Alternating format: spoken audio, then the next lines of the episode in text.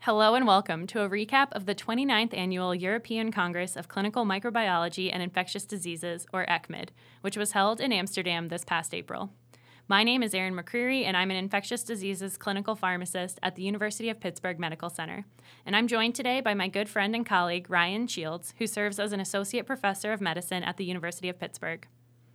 Hey, Erin, and welcome to our audience. And we're certainly excited to be here to try and recap a very busy meeting that was four days long into the next hour podcast for you. no short order, right, Ryan? Not at all. Ryan, how far into this podcast do you think we can get before you mention the words ceftazidime and avibactam? All right, let's be honest. I'll set the over under at about 35 seconds. We'll see how this goes. Okay, but in all seriousness, ECCMID, you guys, what an amazing meeting. If you are a board certified infectious diseases pharmacist listening to this podcast, by the way, before we get into how great ECCMID is, please go to the Society of Infectious Diseases Pharmacists website, which is sidp.org backslash podcasts to find the link and you can actually take assessment questions and get BCIDP credit for listening to Ryan and I nerd out over the next hour or so. Let's face it, we're probably going to talk for more than an hour, but we'll try. Um, over the science of this really awesome meeting. So, again, you can get BC IDP credit for listening to this podcast. And if you are not a board certified infectious diseases pharmacist, welcome. We're really glad you could join us today.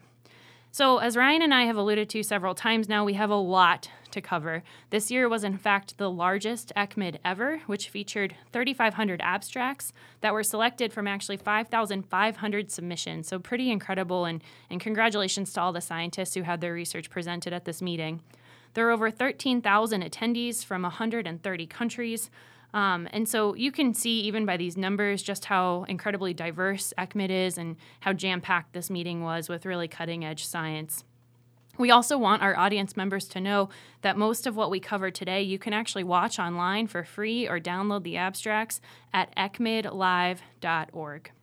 Erin, you're exactly right. ECCMID has really become a great meeting, and I can't wait to go back next year. But let's try to put this into some context for our audience who maybe have or have not been to ECCMID previously. What are some of the things you took away from the meeting that you think really makes this a great and exceptional meeting? Oh, Ryan, that's a good question. You know, I do love to attend an ID conference. But I mean, I love it because you just learn so much and you get to meet so many brilliant people. And whether that's at ECCMID or a different ID related conference, this is a time that people are coming together to share the newest practice changing data in our field. I know when we were getting ready to leave, I poured through the program, and it's like, how do I be in seven places at once? I swear, every hour, every session, it's featuring these world leading experts, or even better, beyond the world leading experts. This is a time to meet new and emerging scientists, researchers, and clinicians with just these fascinating ideas and a unifying desire to improve the care of patients with infectious diseases. And to me, that is just awesome. And that's why we go to these meetings and, and bring our data to these meetings.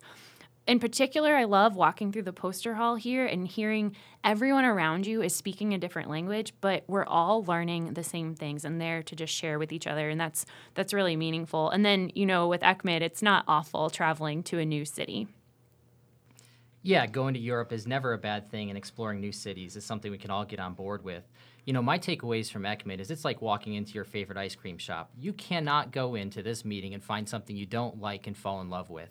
And I think one of the things that Erin alluded to that makes it really unique is you have very scientifically driven data from key experts that are working at the benchtop or maybe in preclinical drug development, spanning all the way through clinical studies and even summary and nice reviews from some of the leading experts in the world. So, no matter where you're coming from or what your background is, the odds are you can find something at ECCMID that you'll really enjoy and take away from.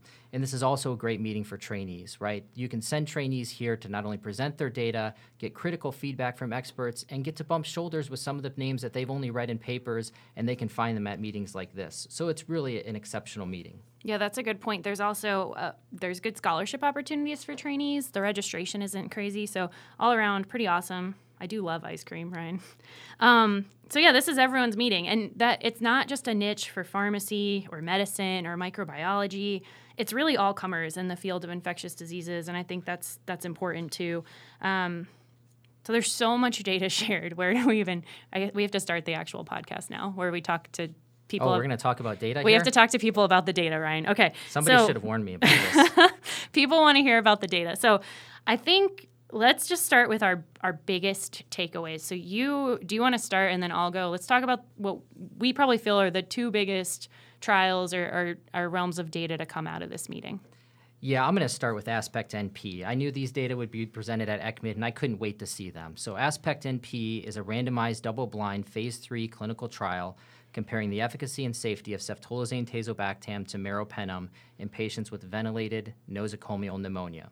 And I think what makes this, this particular abstract and, and data so provoking is ceftolozane tazobactam is a drug we've had available on the market now, but we're all accustomed to using it at its labeled dose of 1.5 grams every eight hours for intra-abdominal infections and urinary tract infections.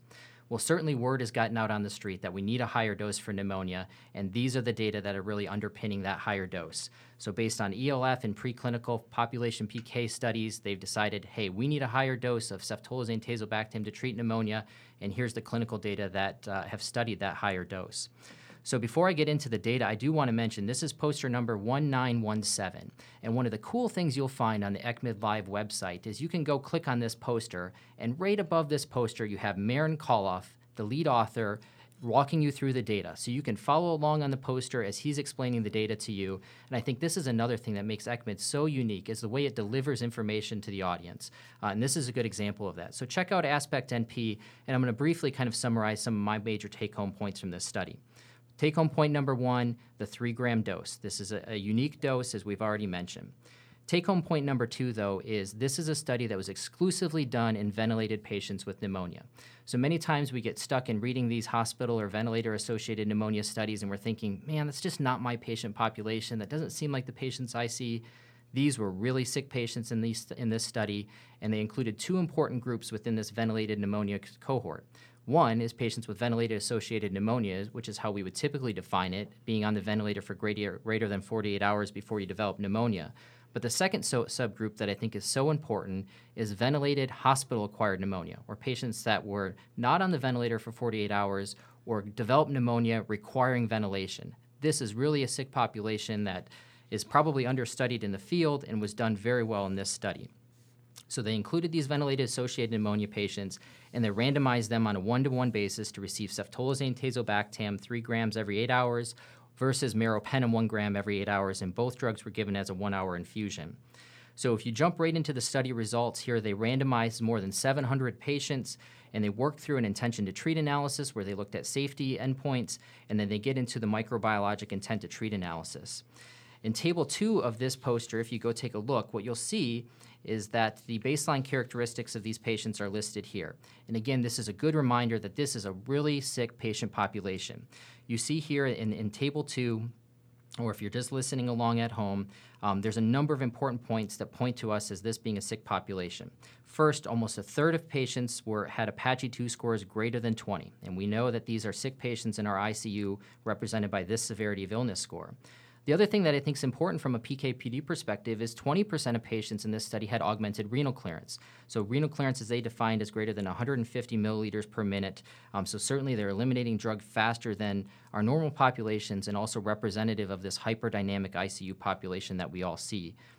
The other thing that I want to point uh, the audience attention to is most of the patients in this study, not surprisingly, were in the ICU, and the distribution was about 70% of patients with ventilator associated pneumonia, and the other 30% of patients had this ho- ventilated hospital acquired pneumonia. Jumping then into kind of the microbiologic intent to treat analysis, um, a couple of important points here in the pathogens that were identified in this study. So when we think about VAP or hospital-acquired pneumonia, we're thinking about Pseudomonas, and indeed Pseudomonas was well represented in this study. About a quarter of patients in both the ceftolozane tazobactam and meropenem arms had Pseudomonas isolated from their lower respiratory tract. The, about the another 70% of patients had Enterobacteriaceae, and I think if this is the first time you've seen these data, one of the things that jumps off the page when you look at the Enterobacteriaceae breakdown is the number of ESBLs that were included in this study. 30% of pathogens in the microbiologic intent to treat analysis were ESBL Enterobacteriaceae. And certainly these are very important data coming on the heels of MERINO now, where we learned a little bit more about piptazo for ESBLs compared to meropenem.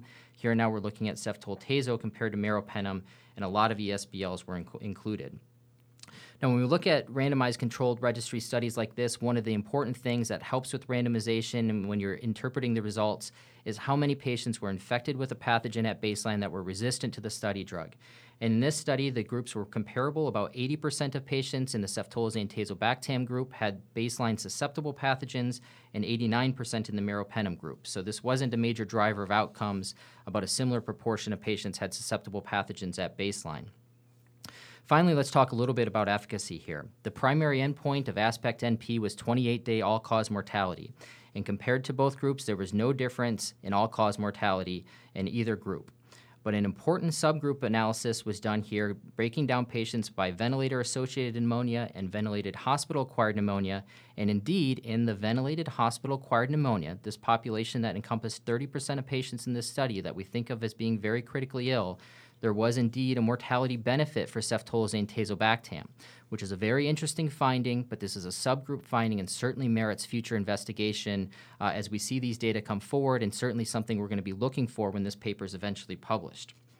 Other than that, the other, end, other endpoints included clinical cure at test of cure visits and clinical cure among the microbiologic evaluable population, and there was no differences in terms of non inferiority between those two groups. The final outcomes of this study were all about safety. Is a higher dose of 3 grams every 8 hours of ceftolozane tazobactam well tolerated, and there was no important safety signals here, which is important for a registry study. And in fact, these kinds of registry data did lead to the drug being approved for hospital and ventilator associated pneumonia because of these findings. When I'm looking at safety data, I'm thinking about GI adverse effects or other things that might be related, particularly C. difficile when I'm thinking about beta lactam, beta lactamase inhibitor combinations. And again, no warnings here that ceftolozane tazobactam would be any less tolerated than we expect. So conclusions here, ceftolozane tazobactam was non-inferior to meropenem at a dose of 3 grams every 8 hours, and the dosing is very important in this study. But holy crap, that's a lot of ESBLs and a lot of Pseudomonas, and ceftolozane tazobactam did very, very well in these data. Um, so I think it's a striking finding and certainly something that we want to follow up with and take a look when the paper's published to see how these data break down. Now, there was a second poster presented about Aspect NP. This is poster number, it's an oral poster 0302, so 302. Um, and this was a subgroup analysis looking at microbiologic outcomes based on the pathogen. And the one important aspect there that, uh, no pun intended with aspect NP, didn't even mean to do that one. But the one important thing to take away from there is there was higher rates of microbiologic eradication for Pseudomonas aeruginosa among patients that received ceftolozane tazobactam. So if you were guessing before the study was done, you'd say, hey, we know ceftolozane tazobactam is a really good pseudomonal drug. Maybe there's some signals here. I don't think it drives the overall outcome differences that we might see in this ventilated HAP subgroup, um, but certainly something to keep an eye out for. The other important point about this microbiologic sub study that was done is there was no difference in clinical cure or microbiologic eradications for this ESBL subgroup as well. So, really important findings, and we can't wait to see the data when they're eventually published. That's awesome, Ryan. Thanks for that summary. And so, as Ryan mentioned, this did get a, an FDA approved indication for HAP and VAP. Um, so, the package insert is updated. Notably, something interesting when this package insert came out that I don't think we were expecting the dose for end stage renal disease and dialysis is actually kind of three times what we were giving for IAI and, and UTI. Um, and so the dose that they recommend for HD is a 2.25 gram load and then followed by the 450 Q8. And I think when we were all going rogue prior to these data and just giving double the dose, 1.5 to 3 and so on down um, the line, we, we were giving, I think, 300 Q8. And there's some published case reports of HD, ceftol tazo pneumonia treatment using that dose. So just all the, the people prescribing this drug and, and monitoring this drug, that is a kind of not a discrepancy per se, but the dose is different than we I think expected in dialysis. Yeah, you're right. And in the real world, we have to manage patients that have renal impairment. Oftentimes, these kinds of patients get excluded from the study. They excluded patients in Aspect NP that were on end stage renal disease uh, or on hemodialysis. Um, but when you're looking at adjusting uh, these drugs for renal impairment, these are the kinds of data we need as clinicians to be able to use these drugs appropriately. Um, so we're waiting to see the rationale there. Is this tazobactam exposure or something else? But we know what the product label says, and until we have further information, this is the dose we should be prescribing for patients. You know, so, this package insert got released the day we released our new PIT dosing guideline and then had to subsequently update it on the same day. Perfect timing, as it always works out. Oh, yes. So, Erin, I'm talking a lot here. Why don't you give us your biggest takeaway from ECCMID 2019?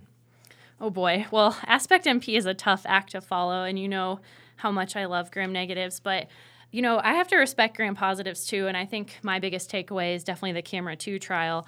It's funny the the ID attending I'm rounding with on service this week said to the medical student and the resident earlier this week that if they get nothing from their time on service, that he wants them to leave with a serious respect for Staph aureus. And I think that's so true because again, we focus a lot on gram negative resistance. Gram negative resistance is sexy, but gram positive infections are common, they're complex, and all things considered, we really don't have good answers for treating these infections, especially for pa- patients with persistent bacteremia, whether it be MSSA or MRSA. So, Camera 2, this was presented on Tuesday during the conference during the late breaker session by Steven Tong. And so, this was an open label, parallel group, randomized controlled trial at 29 sites throughout Australia, New Zealand, Singapore, and Israel. They enrolled adults with MRSA from at least one blood culture um, and they were randomized one to one, so um, to the different arms, which I'll describe in a second. And they had to be randomized within 72 hours of index culture. And so they received either vancomycin or daptomycin monotherapy, which, let's be honest, everyone got vancomycin monotherapy. And then or they got combination therapy with Vanco or Dapto plus seven days of an antistaphylococcal penicillin, and that could have been flucloxacillin, cloxacillin, or cefazolin. So they screened 1,400 or so patients. They ended up randomizing 356, and 345 were ultimately included in their modified intention to treat analysis. Kind of an important thing that will come up later, but they defined AKI in this study as a 1.5 fold increase in serum creatinine at any time within the first seven days or a patient with a new need for renal replacement therapy. All right, so when we walk through their study population, it's, it's what we would expect. So, Staph aureus bacteremia, 96% of the population had ID consults. They did look at Vanco dosing for all the people um, that often point to Vanco exposures, and all troughs were in the 15 to 20 range for the most part, at least the, the means were um, in this study population, and everyone was randomized by day two. 61% of the population actually received a beta lactam in the first 72 hours, which was allowed per the protocol because that's real life, right? Your patient gets admitted to the emergency department, they get vancomycin, gram positive cocci in the blood cultures, then you de escalate. And so that's, I think, kind of important to note that, I mean, technically, and that 61% was across the whole study population, but we are giving, quote, combo therapy often um, in real in real life. But so 61% of the population here had that exposure, and then another 15, 59% also received another concomitant nephrotoxin in that first 72 hours.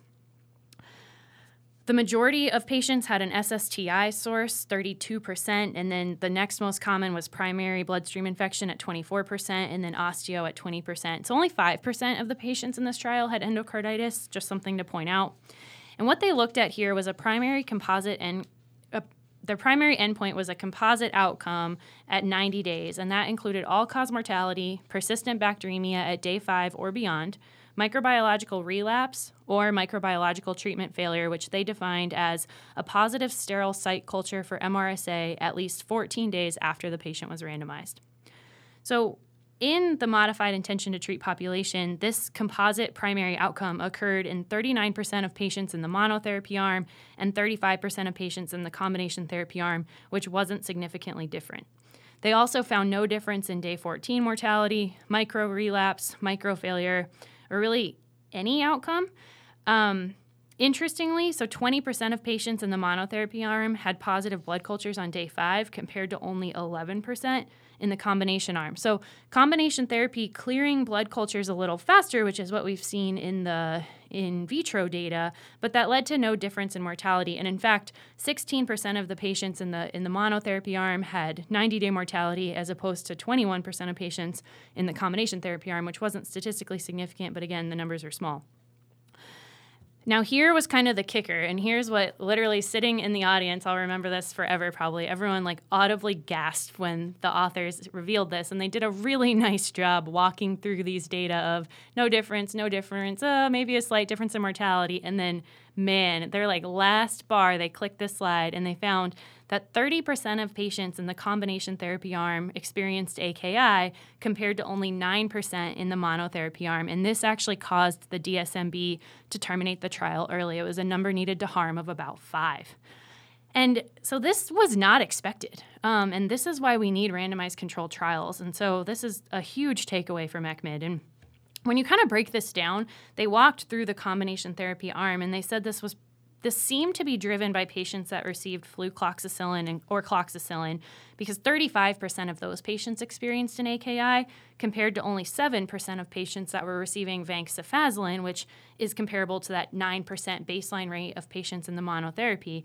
But again, those are subgroups. We can't really draw conclusions from that. But kind of to summarize CAMERA 2, they found that beta lactam combination therapy with vancomycin or daptomycin had no benefit on the composite outcome of death or subsequent complications. It increased your risk of AKI by threefold. Again, that's lumping all antistaphylococcal penicillins together. Um, and it decreased persistent bacteremia at day five. But I mean, is that a good surrogate outcome. We're not really sure what persistent bacteremia means, and we know clearing blood cultures is a good thing, but that hasn't really panned out to have any clinical benefit. So, so we're missing something here still, which I think is what I really take away from CAMERA 2. What we gain is that again, the importance of doing randomized controlled trials. And honestly, it's pretty amazing when a bunch of like minded clinicians get together and want to make a difference, the things that they can do for relatively low cost. And I mean, millions of dollars is still a lot of money, but this was by no means a super high budget randomized controlled trial. So I think that's kind of fascinating. Um, we also know that Vanco monotherapy isn't optimal and Dapto's probably no better. Vancomycin, maybe something there. Um, and it was kind of suggested after that we, we still need so much more data in this space. So we want to look at ceftaroline monotherapy, daptoceftaroline combination therapy, vancomycin combination therapy. I mean, I still, there's, there's still just a lot more to learn. And it's the other really cool thing about CAMERA 2 that we took away from ECCMID is kind of that fact that probably a lot of people listening to this podcast already are aware of these data because of Twitter and because of social media and because conference data can now be shared rapidly through these kind of online forums, which is so cool how you can clinicians have such ready access to these data and how authors are accessible. So even the CAMERA 2 authors, a few of them are on Twitter as well, and they would respond to people's posts and questions about the trial, which is just this like constant interactive journal club, which I think is amazing. It, it really was, Erin. And, and sitting in the audience with you, we're listening to this study, and we're all expecting that they're going to tell us combination therapy was better for Staph aureus bacteremia, and we're just waiting for those data. And then they show, well, wait, it's not better. And we're still kind of scratching our heads. We're figuring out, well, what did they do in the study that was wrong? Why isn't it better?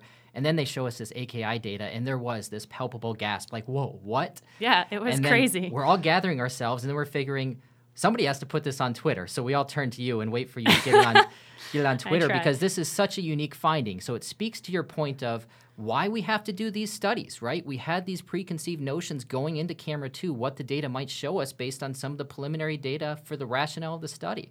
But in fact, they found something very different. They found a new finding. Uh, and I think, th- to your point, these are the reasons why these kinds of studies have to be done. Now, I want to get back to this Twitter point, Erin, because you know this is an important point in our friendship. I was not on Twitter when we met, and surprisingly, you still let me be your friend. But slowly, it was tough. It was hard. Slowly broke yeah. me down, and now I have to tell the audience I've officially been converted and I'm on Twitter. Uh, and I was apprehensive at first, right? I, I, wanted to know what my engagement level was going to be, how much content was I going to have to put out. Um, but I can say that this has really been a, a game changer for me personally to be able to see all the cool data that's out there, have accessibility to all the data. Uh, and then certainly, as an investigator, you get to learn about new things going on in the field. Some of your data gets disseminated. So Twitter really is a cool thing. And I think for the audience sitting at home, maybe they weren't able to attend ECCMID, but certainly they're able to follow along online. So Erin, this is your expertise. Tell us what are some of the things that were trending at ECCMID, or, or maybe they were viral or went viral. I still have no idea what those terms mean, but what was important at ECCMID that went on Twitter? Ryan, you asked me four times before we recorded this what viral meant. Like four different times we discussed the difference between viral and trending. I think I should ask just, five times. Just so you guys know. Okay, so um, sorry. Um, so what went viral at ECCMID? These are this is important to discuss. I mean, conference Twitter, Twitter, Twitter, conference Twitter has really changed the game. I mean, it has. You you honestly don't even have to attend the conference. I mean, I'm not saying that at all. You should absolutely attend these conferences, but you can gather these data by following these things online. And so using conference hashtags to make things trend, to link all of the things that are happening at the conference together, has a really significant impact. Um, and I know people have said, like, you feel like you're at the session. If people can post slides and the content, you, you feel like you're there without actually being there, which is honestly just making us all better. Um, but that comes with caveats. So, Twitter is an amazing tool to disseminate information, but you have to be very, very careful about what you put on the internet and what you get off the internet. So you can share quotes from sessions and and things and slides, but if you're sharing them without context and without kind of the whole story, it can potentially be misconstrued. So I guess be very cognizant of conference Twitter as well. Be very careful with what you're reading um, and make sure it's making sense when you're tweeting from conferences and kind of things we actually even use to help put this podcast together with with things that were really popular that came out of ECCMID, um, top tweets are things that tend to cover trials. So we talked about the late breaking trials.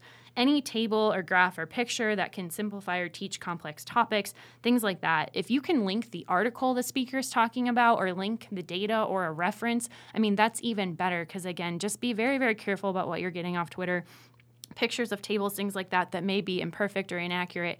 Um, I know, honestly, Twitter's made me extremely conscious when I'm putting slides together for talks about exactly what's going in them because those typos will live forever. You know where that's going, yeah.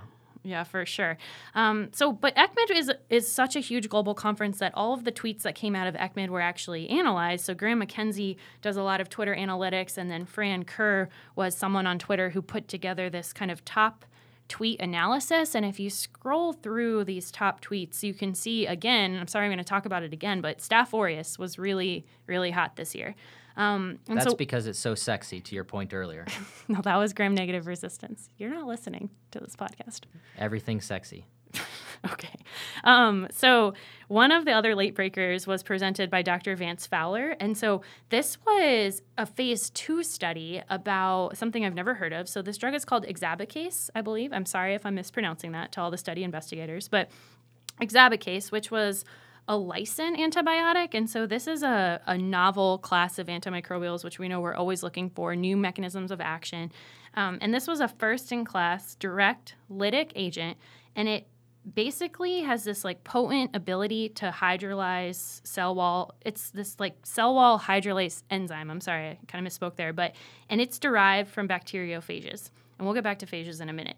Um, but basically, these this lytic agent made of these cell wall hydrolase enzymes works to cause peptidoglycan hydrolysis, which leads to this rapid species specific cell death. Um, these lysins are really effective against biofilms. They can demonstrate synergy with other antibiotics, and the threshold for developing resistance in theory is pretty high.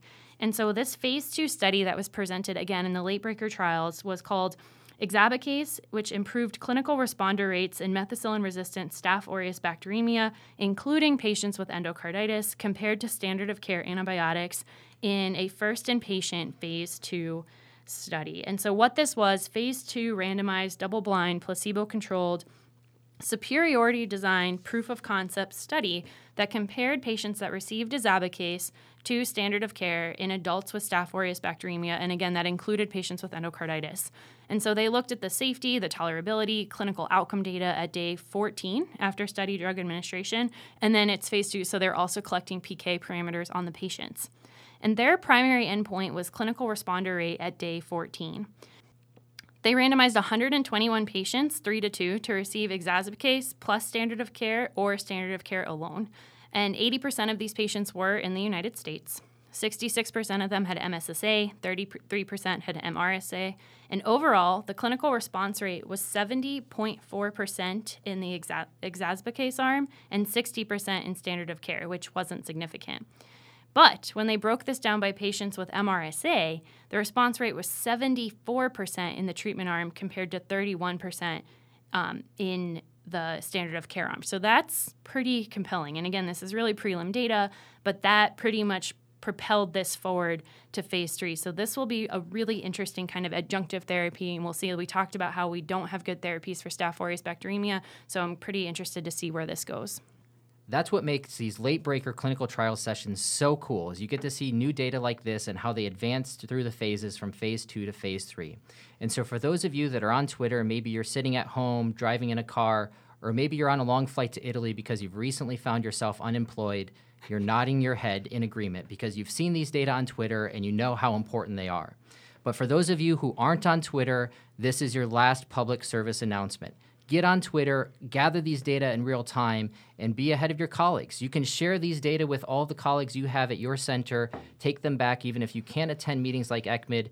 These are data that ID clinicians and researchers all want to hear about, uh, and you can be the person that brings that to them through Twitter.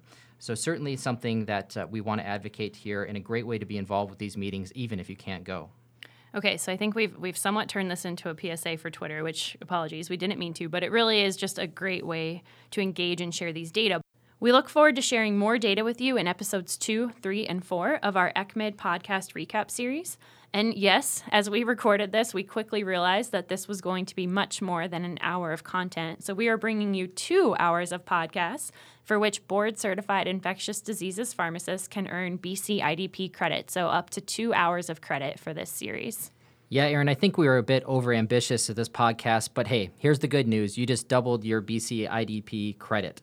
So, for our listeners, remember you can get the links to all the BC IDP credit if you choose to from the SIDP website. And my name is Ryan Shields. Thanks for listening. I'd like to hear you say BC IDP five times fast, Ryan. I think um, I just did. I know. Well, don't worry. We have three more episodes to do so. But in the meantime, my name is Erin McCreary. Thank you guys so much for listening to Breakpoints, the SIDP podcast, and we'll talk to you soon.